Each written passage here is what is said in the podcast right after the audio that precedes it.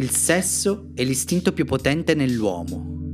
Il politico e il prete hanno capito fin dall'inizio che nell'uomo il sesso è l'energia trainante.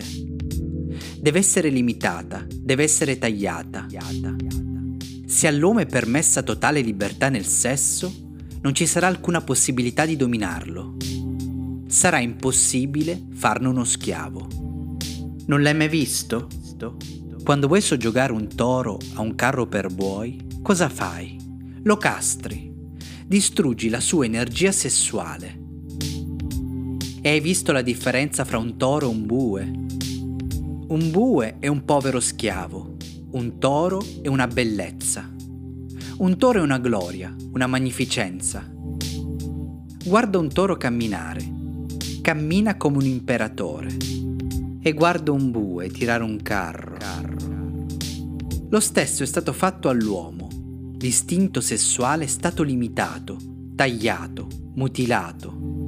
Adesso l'uomo non è più un toro, è un bue. E ogni uomo sta tirando mille carretti. Osserva e vedrai dietro di te mille carretti e tu sei soggiogato a tutti. Come mai non puoi soggiogare un toro? È troppo potente. È troppo potente. L'energia sessuale è energia vitale, è incontrollabile. Il politico e il prete non sono interessati a te, sono interessati a incanalare la tua energia in ben altre direzioni. Dunque, occorre capire cosa c'è dietro a quel tabù. La repressione sessuale, rendere il sesso un tabù, è il fondamento stesso della schiavitù umana. umana.